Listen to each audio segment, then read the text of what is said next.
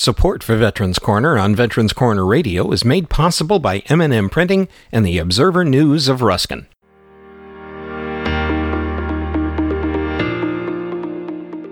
Hello and welcome to Veterans Corner Radio Podcast, information for and about veterans. Today, host Bill Hodges has a conversation with Dr. Cesar E. Ercole, Chief of Urology at the James A. Haley VA Hospital in Tampa, Florida. Dr. Ercole is very knowledgeable in the field of prostate cancer.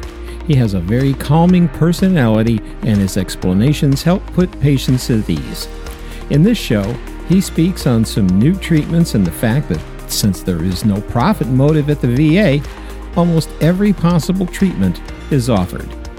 Here now is Bill Hodges with Veterans Corner Radio on Veterans Corner Radio Podcasts.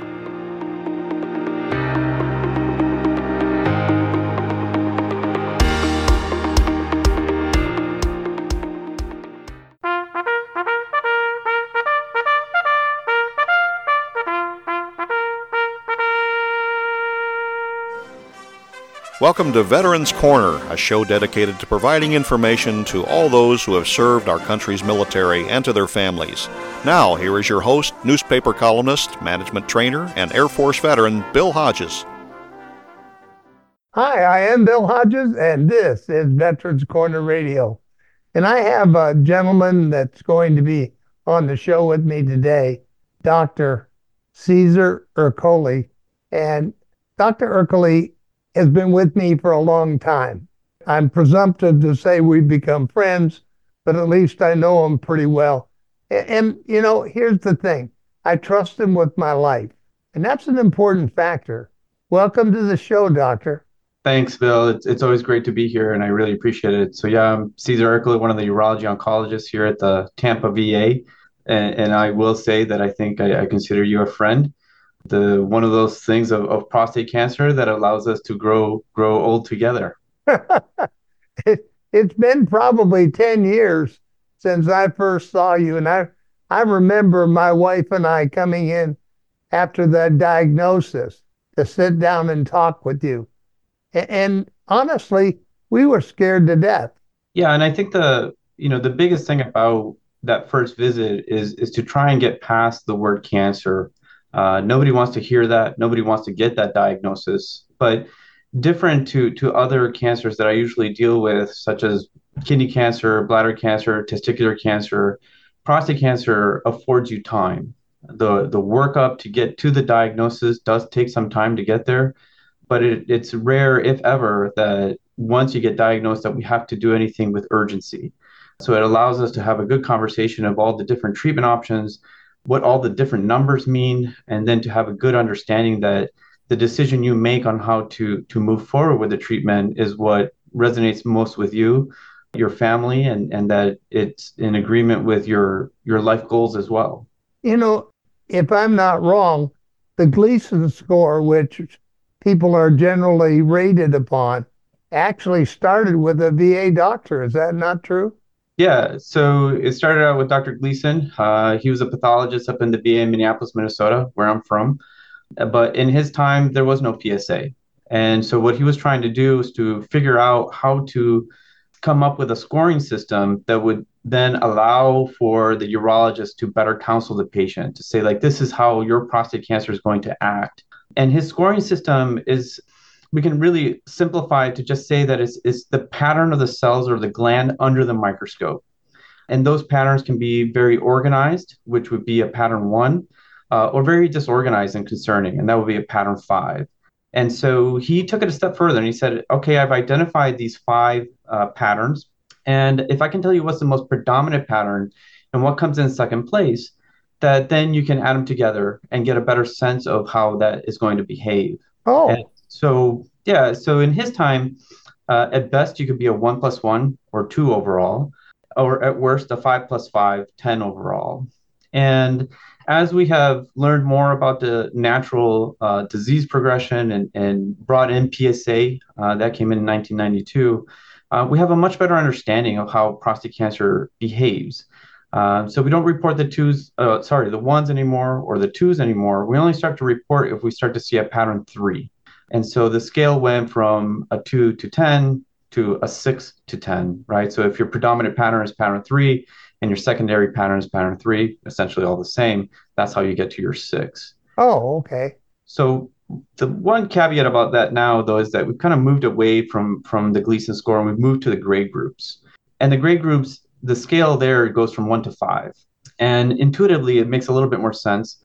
I still, when I first meet with you, I will explain the, the Gleason score, but the grade groups is a little easier to understand just because it goes from one to five, and we don't have to go into each of those details as far as like the the patterns present because it kind of simplifies things a little bit. And I think it makes it a little easier for that first visit, uh, just not to throw so many numbers at you.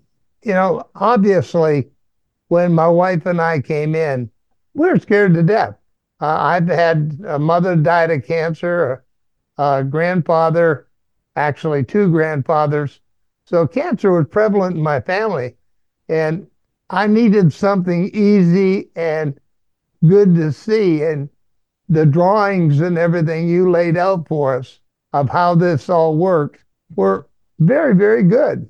Yeah, I'm I'm kind of a very visual person myself, and and so I think it helps to to kind of see you know what what you're you're dealing with, right? Because that that unknown really I think is what what is scariest. And as we start to go through the different numbers and what they mean, like your PSA trend, your pathology overall, whether you did a, a, biopsy with an MRI or you did a biopsy that was a regular um, uh, uh, transrectal ultrasound biopsy without the MRI, just all these different things, what they mean and how they come together for us to risk stratify you, meaning that, you know, let's get that much more information to say, like, okay, is this a, a low risk disease, an intermediate risk disease, or a high risk disease? And what that is getting at is if we do upfront aggressive therapy, what that means is the the probability of this coming back okay? And as i mentioned earlier as we've learned more about the natural disease progression of prostate cancer there's a lot of prostate cancer that we diagnose that we just monitor. And there, there are others that you know we have and that's been me yes and that's definitely been you and i think that we've we've you know we try to build a story uh, to say that you know we are on the right path. And what's nice about that story is that that we have good outcomes that way but also that we maintain quality of life. And we don't try and do something to to treat the anxiety of the cancer uh, that that might be brought about.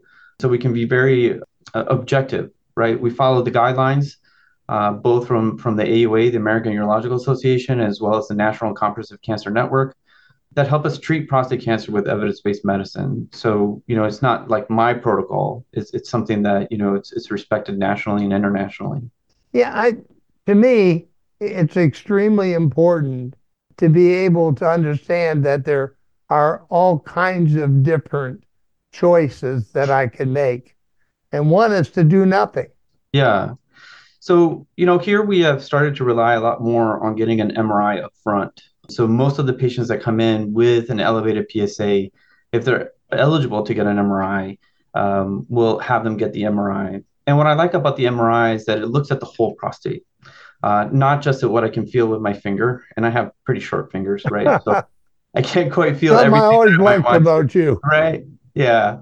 And so, but it lets us see, you know, it's, it's almost like looking into the crystal ball a little bit, right? Because it gives us a sense of like, you know, we know prostate cancer can be uh, multifocal. We can tell how close it is to the edge of the prostate. And then it looks at the other organs that are close by, whether it be the bladder and the rectum, to see if there's anything that's involving that, the seminal vesicles, the lymph nodes in the area, and the bony structures in the area. And so, unlike uh, a traditional biopsy, where like if this is the prostate on the screen that we're seeing on the ultrasound, that we would say this is the left side, that's the right side, and do you know 12 biopsies based on that that the radiologist is able to say like hey i'm worried about that spot right there all right? Uh-huh. and then we can take those mri images and we can overlay them with the ultrasound. And now we can specifically go after that spot right? We call that the index lesion. And that's probably what's driving the change in the psa and instead of taking one core from that area we usually take multiple cores. So if we go back to thinking about okay we categorize the the cancer based on the pattern that's present you get that much better sampling of that area of concern. And so I can truly tell you what is the most predominant pattern, what is the secondary pattern, and then the different treatment options that come about from that. I want to go back to there is no profit motive. So there's no need in the part of a department within the VA to hurry a treatment so they make a profit off of it. Yeah, I mean, I you know, I, I would assume that like everybody in the VA as well as like the community, the the main drive is is the patient's best interest, right? And so, in my experience, yeah, and so we you know we we do try and take a, a a multidisciplinary approach here, and so you know for the patients that have low risk prostate cancer, we usually recommend for active surveillance, and so that would mean that we routinely will check a PSA probably every six to twelve months and then every so often we would check the MRI, right, to to if they're eligible for that. Uh, for patients that have intermediate risk or, or high risk disease, the two options there that you add to that is to consider getting surgery for it uh, with a robotic approach, which is what, what I do, uh, or to go talk to our, our radiation oncology colleagues and talk to them about you know different treatments of radiation, whether it be with external beam radiation or brachytherapy, uh, and then in combination with uh, hormone therapy or androgen deprivation therapy. Is there an age that finally you say, wait, the the risk is not worth the result? Yeah, so that's a that's a great question, and I think that the guidelines talk a lot about shared decision making. I'm always a person also that likes to know what might be there and not miss something. And so my, my preference is to usually do the workup and not worry too much so much about like, you know, how old you are in that sense, right? But it doesn't necessarily mean that we have to act on it, right? So if we do find something that that we talk about it, we have a conversation about it. I always say that we're a team. I may be the team captain, um, but if I don't have everybody on board, it's not going to work, right? And so I think that's important to know that, like, yes, even though we may find something, it doesn't mean that we automatically have to treat. And so, you know, living and working in Florida, I have some patients that are in their 70s that, that you know, look far better than those that are in their 50s. So I don't think it'd be fair to automatically say like, hey, you know, if you're this age, we're not going to do the workup. Now the guidelines do state that like, you know, for patients that are over 70 and especially over 75, that that shared decision making does come into a little bit more of play in the sense of saying it's like, okay, if we do aggressive therapy, what does that mean in the sense of what you're gaining long term? Right? Meaning, how much longer are you going to be with us if we do treat versus watching or not even addressing it? And maybe even shoving it down the line if it needs to be done later. Yeah. And I think that, you know, the important thing to recognize about the active surveillance is that you're not really burning any bridges by by doing active surveillance right so like all the treatment options always start with surgery or considering surgery or radiation with the hormone therapy so if you are on the active surveillance protocol, and then you know we know that prostate cancer is a disease of getting older, right? So there is a probability of something new coming about or it progressing. That we would just do the same workup and then determine now, okay, are you still in the same risk category or did you, you know, get upgraded? And then we go over those uh, treatment options at that time again. And we also know that most of us, if we live long enough, will have this hit us. Yes, so there's definitely um, uh, they've done different autopsy studies as well as uh, uh, seeing that there there is a percentage of patients that will have prostate cancer in their 30s, but we don't screen for anybody that early because it just takes that long for it to declare itself. And so we know that for the the greater population for patients between the ages of 55 and 69 that that's usually the age group that we we try to to most certainly target but as I said before, we we take it case by case uh, and discuss the the risks and benefits of, of going down that path. Now, one final question: If I'm sitting out here as a patient and wondering, I've got a history of cancer within the family, whether I have prostate cancer, what are some of the things that I might see or know that would cause me to trigger it? Yeah, so more than likely you're not going to be symptomatic. All right, we just pick it up way too early. So it's rare that a patient comes in and says there's something wrong with me or that we have to uh, work them up because they come in complaining of something. So it's usually just based on the PSA, right? The blood test that you get with your primary care and the history and the you know the kinetics of that PSA, right? How quickly is it changing? And, and where you've been. For me, most important is knowing that history. So sometimes we meet somebody that has a high PSA based on the lab values, but it doesn't I don't know where they've been before, right? So like I don't know if it's just a spike that's going to come back down, or if it's something that they've always been at that level. So uh, that's or always if it'll just stay there and, then correct. not go big. Right. And that's where, you know, again, we have that conversation and say it's like, okay, your PSA, yes, it's elevated based on on the ranges that we see from the lab, but maybe you just stay there, right? So without really saying a cutoff that I would say that I feel, you know, secure enough because there's not any low enough PSA for me to tell you you don't have prostate cancer. Dr. Ercole, as usual, I, I learn something every time I have you on the air with me. And I thank you for making time in your day to be on the air. Ladies and gentlemen, those of you that go to the VA, I have to tell you, I've had great results with the VA. Those of you that listen to the mainstream press and hear what they have to say and don't go to the VA are missing something. Give it a shot because you get doctors like this that really care. Thank you so much for being on the program. I'm Bill Hodges. This is Veterans Corner Radio. You're unique, you're special, and you're great. Tell yourself so often because you are, you know. And we'll talk to you again very soon on Veterans Corner Radio. And again, Doctor, thank you so much for being on the show. Thank you, Bill. Best to you. You've been listening to Veterans Corner with your host, Air Force veteran Bill Hodges. The views expressed on this program are those of Bill and his guests and are opinions based on the best available information. In matters of law or governmental regulation, it will always be best to check with the appropriate agency. Thanks for listening, and we hope you'll join us for the next Veterans Corner. Before we go, here's a quick final thought. Why not take a minute to follow or mark Veterans Corner Radio podcasts as a favorite? It's easy, and you'll be among the first to be notified when new episodes of the podcast are released.